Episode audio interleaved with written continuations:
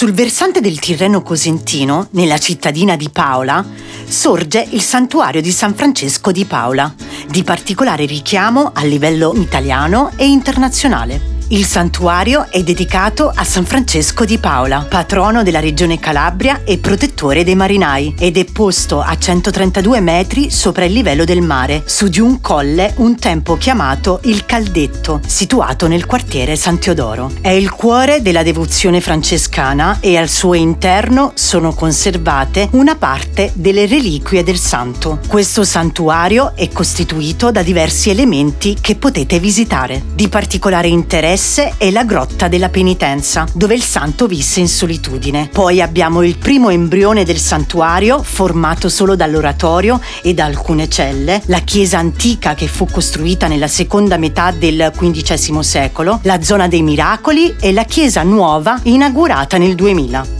Legato a questo luogo incantevole e suggestivo, recentemente è nato il Cammino di San Francesco di Paola, un magnifico itinerario escursionistico e religioso che parte dalla chiesa della Riforma di San Marco Argentano e percorrendo tutti i luoghi dove il santo era solito passeggiare e raccogliere erbe, di cui era un profondo esperto, arriva fino al santuario di San Francesco a Paola. Il cammino, lungo 49 km, è stato ideato e realizzato organizzato dall'Associazione Escursionisti Appennino Paolano. Natura e spiritualità, un connubio perfetto per una visita magica.